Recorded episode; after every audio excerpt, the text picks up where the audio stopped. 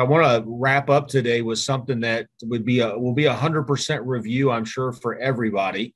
Uh, but what what takes it from uh, something we learned in Sunday school to uh, something that profoundly affects the direction of our life, and and if our all of our lives are profoundly uh, affected in terms of direction, then NBC's direction will be profoundly affected.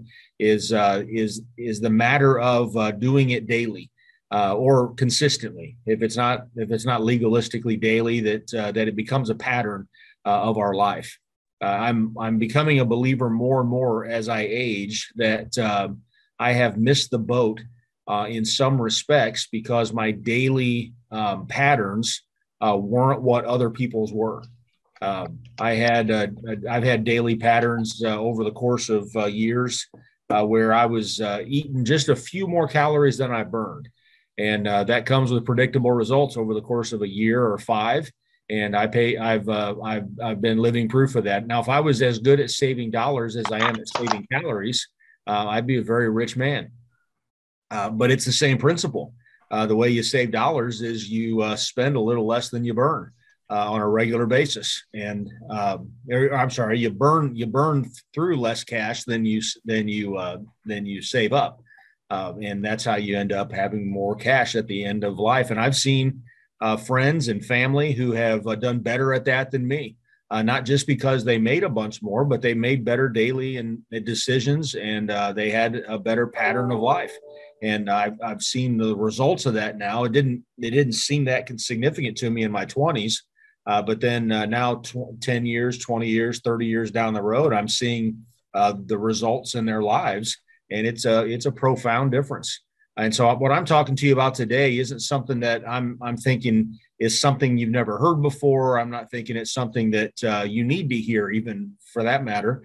Uh, but it's something that has become uh, very powerful in my life. As I was preparing for district assembly uh, about three four years ago, uh, God just really impressed upon me that um, that the good things that have happened in my ministry have been uh, more often than not, if not always, the answer to somebody else's prayer. So while I was uh, working diligently, I was trying to build good relationships. I was trying to to uh, take the right risks. Uh, I was uh, working hard, uh, and and you know, I I think on a human level, um, there is a connection between working hard, between doing the right things day in and day out, treating people right day in and day out, and good things happening. Uh, but the Holy Spirit just really impressed me during that week leading up to assembly that every good thing that's ever happened in my ministry has probably been the answer to somebody else's prayer. And then he challenged me uh, to spend the rest of my life uh, having the kind of prayer life that could produce those kinds of outcomes in other people's ministries. Uh, to to become the the same prayer warrior for others that so many had been for me, and and uh, and to, to to have a to play a part in them experiencing um, overwhelming victory and success and effectiveness uh, in uh, in their in their ministry endeavors. I I had uh, um, a bunch of pastors that increasingly I felt responsible for. Uh, over time, uh, anytime you lead a team, you feel uh, you feel responsible more and more the longer you work together. And I I just was convicted by the Lord how many people have had great ministry results because of your prayers for them and uh, that list wasn't real long. Uh, and so I determined at that point I wanted to to learn from the Lord how to pray in a way that uh, that could produce victory and thriving and uh, kingdom results, not just in my life and my ministry, but way beyond uh, my life and ministry. And so I went back uh, to how Jesus said to pray.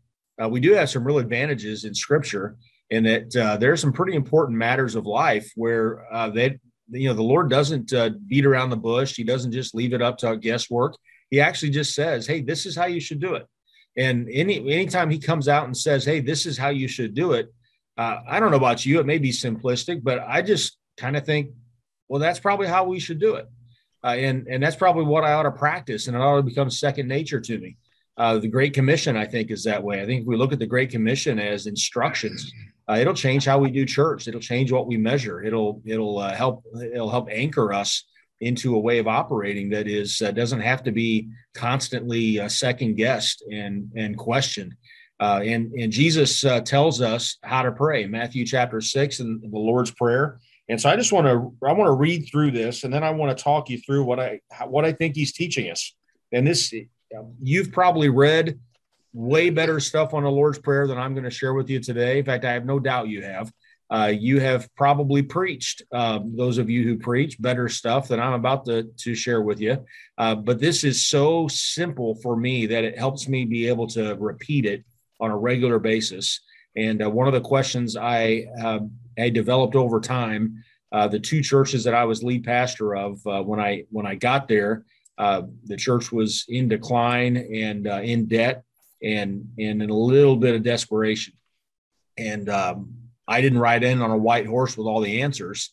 Uh, but one thing God taught me through that is uh, every time we wring our hands about anything in a meeting, uh, we're going to stop right then and pray and ask God for what whatever provision would fix that.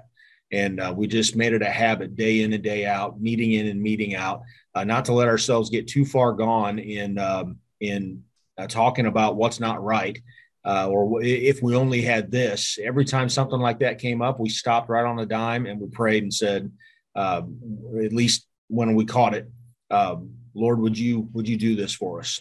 And when a meeting gets interrupted by prayer four or five times, uh, it changes the meeting and it, it changes our hearts. And when we begin to have specific answers to those specific prayers, uh, it uh, it raises it raises the tide uh, spiritually across that entire organization.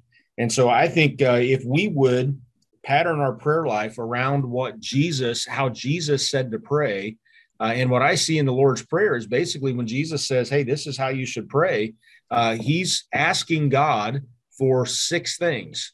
And uh, if if I would organize my prayer life around asking God for the very things that uh, God tells me to ask Him for, ask Him for, that Jesus says this is how you should pray. Now He didn't say this is what we should pray. So the Lord's prayer wasn't primarily intended, in my view, to be a prayer that we memorize and repeat. Uh, it, it was a template for how we should pray, not what we should pray, but how we should pray. And Jesus asks the Father for six things in this prayer. So let's let's run through those six things here real quick. Uh, I'm just going to read it. I'm reading from the New King James Version uh, because it includes the the last little part of verse 13 that we traditionally uh, uh pray when we pray the Lord's Prayer. Some of the newer versions uh, don't have that last little part. Uh, since that's how we pray it, I thought I'd use a, a translation that has it in there. Starting in verse 8 of Matthew chapter 6. Therefore, do not be like them, talking about people who want to be seen and noticed and pray in order to impress other people rather than God. Uh, for your Father knows the things you have need of before you ask Him. Uh, so I do know going into prayer that I'm not telling God anything He doesn't already know. Uh, I'm I'm coming to prayer not to make a speech. I'm coming to I'm coming to the Lord in prayer uh, because He is and He has everything I need uh, for what I'm supposed to do in my life and who I'm supposed to be in my life. So, verse 9 says, In this manner, therefore, pray. Uh, in the NIV, I think it says, This is this then is how you should pray. And uh, here, here he goes. He says, Our Father in heaven, hallowed be your name. I would say that's the first ask. That's the first thing that Jesus says to ask God for when you pray. And I think this is uh, critically important for us because uh, when we start with glorifying God's name, lifting up God's name, magnifying his greatness, when the first thing I ask God for is for his name to be hallowed, to be honored, to be revered, to be glorified, it sets the tone for everything else in my prayer because everything else in my prayer comes under that. Everything else in my prayer is going to be less important than that and is going to serve that first priority. Uh, it's amazing what first priorities do for us. Uh, when I get home, um, whenever I get home, the first thing I say when I walk in the door can set the tone for everything else I'm going to say that night and everything else I'm going to hear that night. And so I better pay attention to what I say first when I walk in the door because the first thing I say has outsized importance to my uh, to the relate my relationship with my wife and my daughters when they lived at home. Uh, and I think it does with our Lord too. Uh, he, I just uh, opened the wrong window here. Hang on just a second. I'm going to get back to my text. So the first thing Jesus says for us to ask the Lord for is uh, is for God's name to be hallowed. So that's the that's the first. The second thing he asks for is he says, "Your kingdom come, your will be done on earth as it is in heaven. Now, you could argue those are two different asks, uh, but I would suggest to you that that's one ask, that's one request uh, for God's kingdom to come. And what does it mean for God's kingdom to come? Uh, does it mean that uh, we get the right president in office? Does it mean that we have the right social order, the right economic structure? Uh, what does it mean for God's kingdom? Does it mean that uh, that all of our Christian morals are codified in law? Is that is that what we mean when we say God's kingdom come? Uh, what Jesus is talking about when he says "Your kingdom come," I think he explains in that in that uh, next sentence, "Your kingdom come, your will be done." So God's kingdom happens whenever God's will is done. In my life, God's kingdom breaks in every time I say yes to God and trust Him by faith uh, and, and do what He says. Every time there's obedience, there is God's kingdom. Uh, and so our, our desire is that God's kingdom uh, would be near, that God's kingdom would break into our own lives and our own decisions and our own obedience, that His will would be done in our lives, but also through our lives and also uh, beyond our lives in this world. We pray for that. So Jesus teaches us to pray, Your kingdom come. What do we mean by that? We pray, we mean that means Your will be done, Lord, on earth as it is in heaven. Uh, now, I'm I'm trying not to preach this. I'm just walking through it. So uh, forgive me here a little bit. But uh, that line, on earth as it is in heaven. If I was teaching you to pray, you would have every reason to think, well, that's an overreach because uh, things just aren't going to be on earth like they are in heaven. I mean, that's kind of the that's kind of the point of earth not being heaven, right? Uh, so if I'm praying for God's will to be done on earth as it is in heaven, aren't aren't I setting my prayer life up to always fall a little short? Uh, to to kind of over, am I over asking uh, something that I know by definition isn't going to happen? Well, if I was teaching you that, that would be a very legitimate critique and response. But I'm not the one teaching this. Jesus is telling us this is how you should pray. And so Jesus, for some reason, thinks it's a good idea for me to uh, operate on the assumption in my prayer life that I'm talking to a God who wants his kingdom to come and his will to be done on earth as it is in heaven and has the ability to do something about it. And so every time I, I pray to the Lord, and I, if I decide I'm going to ask God for what Jesus told me to ask him for, I'm going to ask for his name to be glorified and hallowed uh, through my life and in this world. I'm going to ask for his kingdom to come, for his will to be done on earth as it is in heaven. That is an outlandish, overly optimistic, uh, you could argue unrealistic prayer. And it's exactly how Jesus told us to pray. And I wonder if we would be so boldly audacious as to start asking God for things that we've already decided are impossible, even for God. If we might start seeing some things uh, that um, that that we would think are impossible for us for sure, and maybe by default we almost assume it's impossible for God, so we don't ask. Uh, what is there that that you that you have not asked God for because it just seems too outlandish?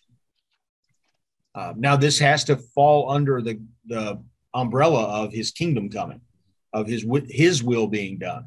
Uh, there's a yieldedness that comes with these asks. That I'm not asking for God to do my will. I'm asking for His will uh, to be done, which I think emboldens my prayer. All right, I'm I'm just flat out preaching now. So uh, let me go to the, the second one. The sec- that's the second one. The third thing he tells us to ask for is give us this day our daily bread. We ask God for the provision of our life, for that which we need to survive. Um, I've, uh, I've, i think I've talked about the Lord's Prayer in chapel before, and uh, and I think I've made these exact same points before. The reason I'm doing it now is because this month I wanted our chapels to be about uh, what's the NBC culture, what is our culture of working together and uh, in working in partnership with each other and in partnership with the Lord. And this is just too much of a key part of our partnership to leave out, even if it's even if it's repetitive. Uh, and so I wanted to hit it uh, today. Uh, when we pray for God's provision, uh, we recognize that He is the source of that provision, that He is the provider, and we are the receiver. And even though I may go out and work for my money, and I may go to the store and spend my money, I'm not the one providing that. I'm receiving that from the Lord, and I am cooperating with the gift giver. Uh, that language may sound familiar coming from me because you've uh, you've now heard it a couple times before, and and but it's still I recognize Him as the source. And when I have a need, I ask Him, and maybe I should ask him for more stuff than uh, than I do. Uh, maybe I should should be a little bit more methodical and habitual, repetitive in in what I ask God for. Uh, there was a book by Bruce Wilkinson years ago called uh, "The Prayer of Jabez," and uh, that would have been a really really good, insightful little book had it not become such a craze, uh, and had people not not attached almost this uh, spell casting power to uh, these particular words that Jabez prayed. It became so big that it almost became a caricature of itself. And but but when you look at that story and how Jabez prayed, uh, one of the things that sticks out to me is he prayed that God would bless him. And uh, one of the things that I that I gleaned from that uh, from that book is that um, I need to be asking for God to bless me. How often in your prayers do you ask God to bless you? Uh, in fact, would it be outrageous to ask God to overwhelmingly bless you? Uh, would it be outrageous to start asking God for the things that um, that we know uh, we need, or maybe even that would be the desires of our heart? Maybe we know we're not going to die if we don't get this, but for some reason there's a desire in our heart for it maybe we ask God for that kind of stuff. And I'm not talking about asking God for a, a new car, uh, although, why not? Uh, if I, if I, Jesus said, "You have not because you ask not." So, no, no, I'm not suggesting health and wealth and prosperity gospel here. Um, what I am suggesting is uh, this is how Jesus told us to pray. Uh, and I don't think Jesus meant that we should only pray for bread and nothing else. Uh, I think we pray for God to provide uh, for our needs. Now, this all falls under the umbrella of his kingdom coming and his will being done and his name being glorified. And so, if what I'm asking for isn't going to glorify his name and it's not going to uh, in break, break in his kingdom and uh, cause his will to be done, then it's probably uh, doesn't fall in the flow of the context of this prayer. So then he, he asks us he says uh, the fourth thing he tells us to pray for is, uh, Lord, forgive us our debts as we forgive our debtors. Uh, the language trespasses used in some cases. I like both of those uh, words. Forgive us our trespasses as we forgive those who trespass against us. Um, this this uh, business of asking God for forgiveness sometimes is dicey in the holiness movement. And uh, I would just say to you this Jesus said to ask God for forgiveness. and and so it's probably okay for sanctified people to ask God for forgiveness. Uh, John Wesley has a great sermon called "Repentance in the Life of the Believer," and so uh, we need to remember that sanctification doesn't mean that we will never again sin. It means that we will never have to. It, it means that that if we sin, we have an advocate before the Father, and we have the power from God by His Holy Spirit not to. Uh, and and yet there may be there may be uh, things that I choose to ask God to forgive me for that in the moment I didn't I didn't intend to rebel against Him, but I look back now and and see that wow that that wasn't um, that wasn't great. That wasn't the best decision. It wasn't the best judgment. It wasn't it wasn't uh, the best version of myself. And so when if there's a question about whether something could be considered black and white theologically, scripture and verse sin or not, um, why not just ask God to forgive me? I can tell you this um, I've asked my wife and my daughters to forgive me for things that I'm still pretty sure weren't my fault. And I do that because it could have been my fault because I understand I'm a really flawed uh, person with um, with far from perfect judgment. And so even if I can't see it, if I see that I've caused uh, an issue uh, or been a part of an issue, I want to make it right. I want to ask uh, for my uh, my the ledger to be cleared. Uh, Jesus says, "Pray and ask God to forgive you and then he adds on to that, as we forgive our debtors. Uh, we're not, he doesn't instruct us to pray that God would help us forgive our debtors. Uh, he doesn't ask us to pray that somehow we we would have the grace to do it eventually.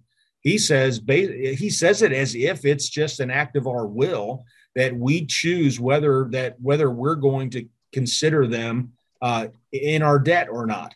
Uh, to just basically say you don't owe us anything for what you've taken from us. And really, every time somebody sins against us, they've taken something from us that wasn't theirs to take.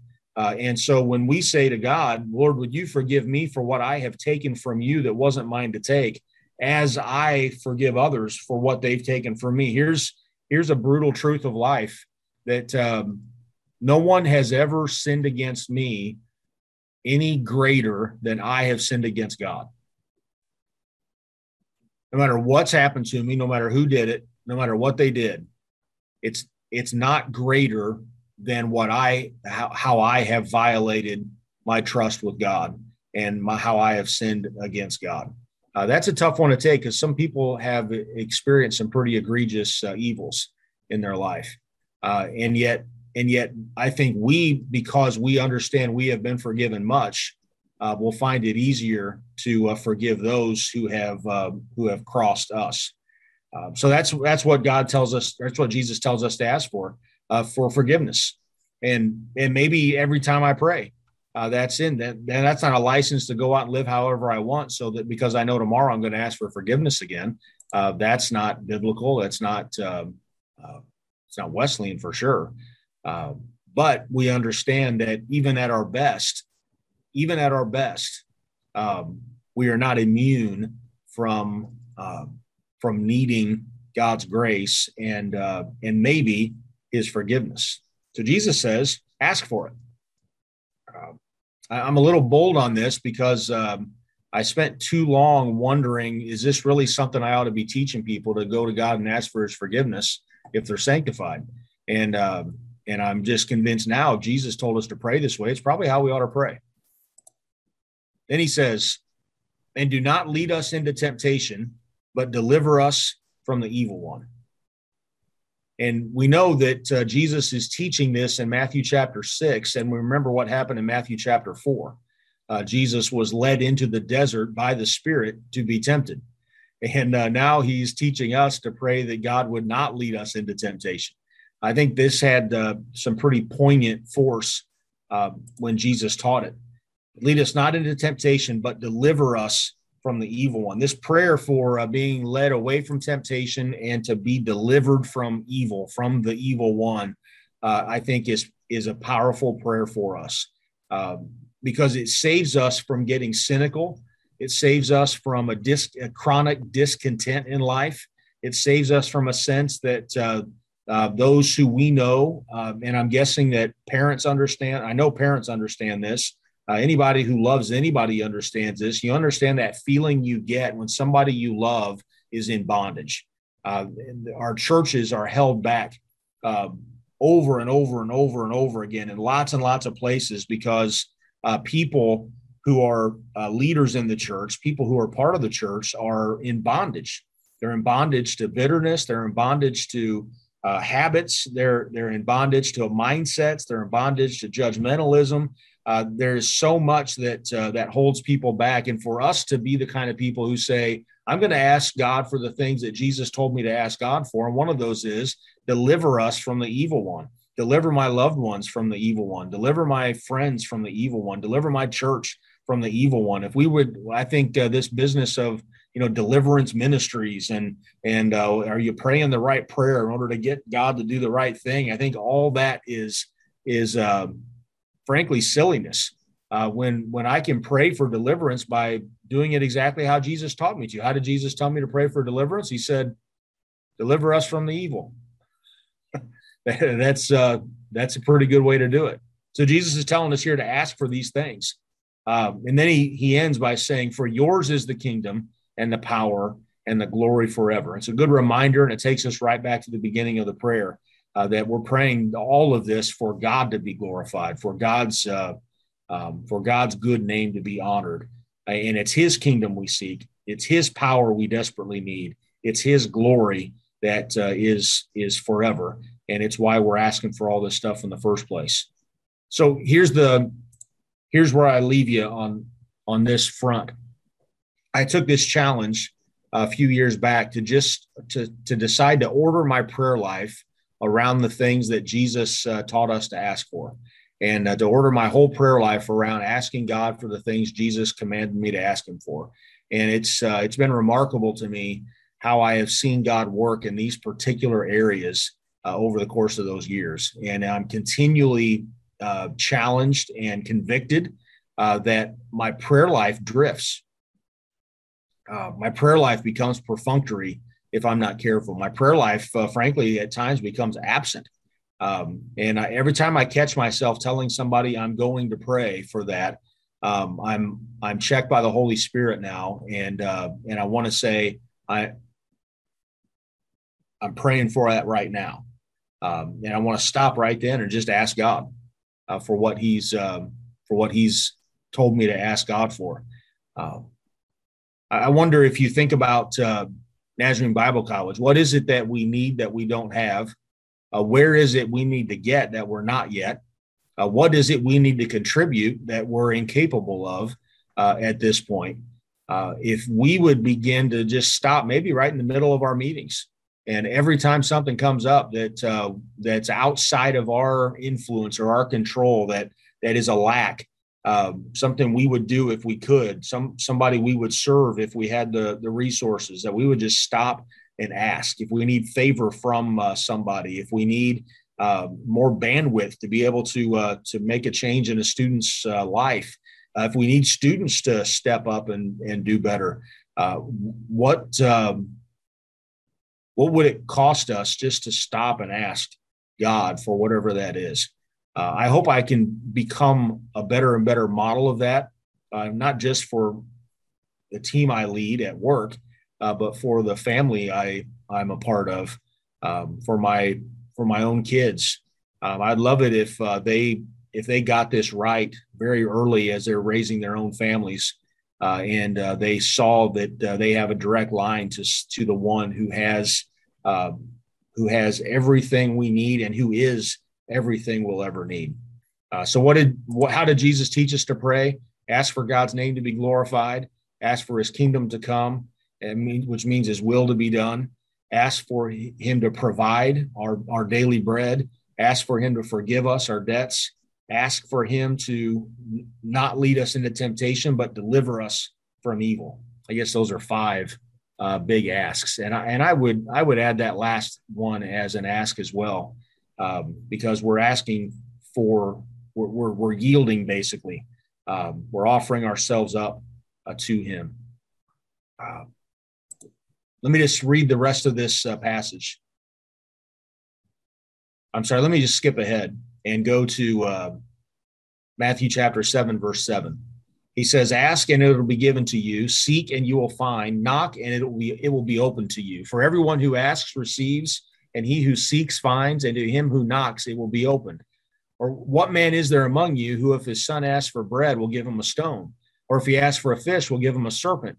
If you then, being evil, know how to give good gifts to your children, how much more will your Father who is in heaven give good things to those who ask him? Therefore, whatever you want men to do to you, do also to them. For this is the law and the prophets. So, this passage, taken all by itself, uh, could go on the side of coffee mugs and people could uh, put it on t-shirts asking it'll be given to you seek and you'll find knock and the door will be open. I mean that's a that's a hopeful optimistic very active verse. Uh, here's here's where i want to leave you is that this passage comes at the end of the sermon on the mount and i would suggest to you that it is contingent on uh, on us accepting everything God has taught us in the Sermon on the Mount, because that provides the context for what we ask, what we seek, and where we knock. And that asking and seeking and knocking uh, has to be uh, consistent and repetitive and focused on the kinds of things that will bring God glory, that will uh, will cause His will to be done in this world, that will provide what needs to be provided, that will deliver people from evil, that will uh, foster forgiveness uh, those are the kinds of things that we're being instructed to ask for. And through the entire Sermon on the Mount, uh, we're told, uh, don't worry about this life, uh, but seek first God's kingdom.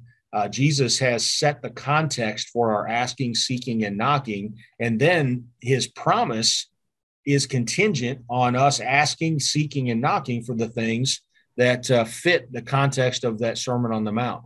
I, I see that. By the way, when you think about asking God for the things that Jesus taught us to ask Him for and having that be a, kind of the, the model of your prayer life, uh, let me just uh, throw this out there. If you take the first letter of ask, seek, and knock, uh, what's that spell? To me, that's that's an interesting little uh, tidbit, and it it just reinforces for me uh, if I if I have a lack in my life, and I always do, I need to ask. And ask is active. Ask is uh, is I would even say proactive. Um, and so for us, as an organization, how does this affect our organizational culture? Uh, wouldn't wouldn't it be something if uh, we just became aggressive, persistent, uh, constant askers of God, and uh, we made it a point to never wring our hands for more than a second before we ask God for whatever it is we're wringing our hands over, and and ask God to lead us and direct us into the kinds of things He's uh, He's wanting us to ask for along the way. Uh, I, am convinced more than ever that um, that the folks across Africa and South America, um, folks in Asia, you know, the churches are uh, rocking and rolling across the world. And when I encounter uh, folks uh, in these these hot spots of revival around the world, one thing that they have in common that I think maybe sometimes we're in danger of losing is they read the New Testament and they they and they do it. they, like they believe it, and they think, "Oh, this is the kind of stuff that ought to be happening in our lives." Uh, and I just wonder if I could use a fresh dose of that kind of uh, simple response. And when Jesus says, "This is how it should be," uh, just to to say to, to myself, "Okay, this is how I'm going to be then, and this is how I'm going to live. I'm going to do it the way Jesus said to do it." Until uh, maybe somebody comes along and proves them wrong. Uh, so far, I haven't had him proved wrong one time in my life. And um, now my understanding has grown, and uh, some of my conceptions have been challenged. Uh, but uh, I have yet to prove Jesus wrong when I just set out simply to respond in faith and do what he says. That's the long way of um, of saying I was trying not to preach this, uh, but uh, there I went.